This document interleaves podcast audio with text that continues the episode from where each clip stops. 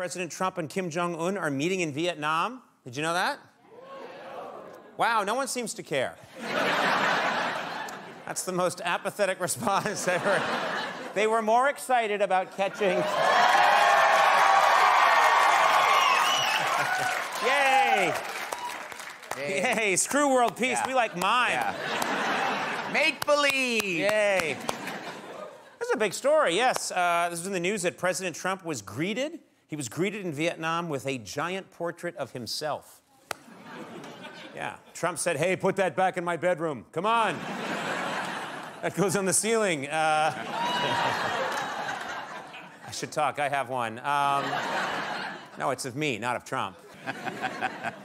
Kim Jong un arrived at the summit via a train ride that took almost 70 hours. 70 hours.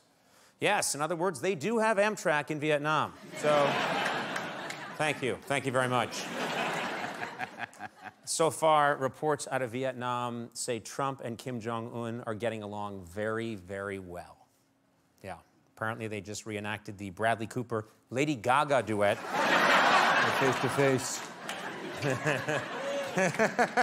Tell me something, girl. As I said, uh, I want to mention this because this is worth showing. I'm fascinated every time I've seen this.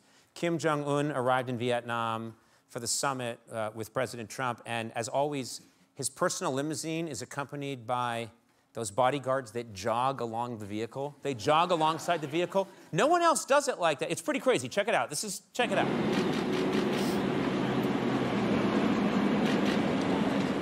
Yeah, well, anyway, that happened.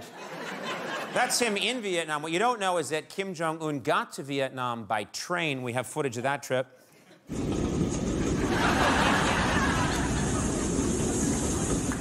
Yeah, and then uh, thank you. That was big of you. And then, no, then he's then he's going to go back to North Korea on a jet, and that's the important part.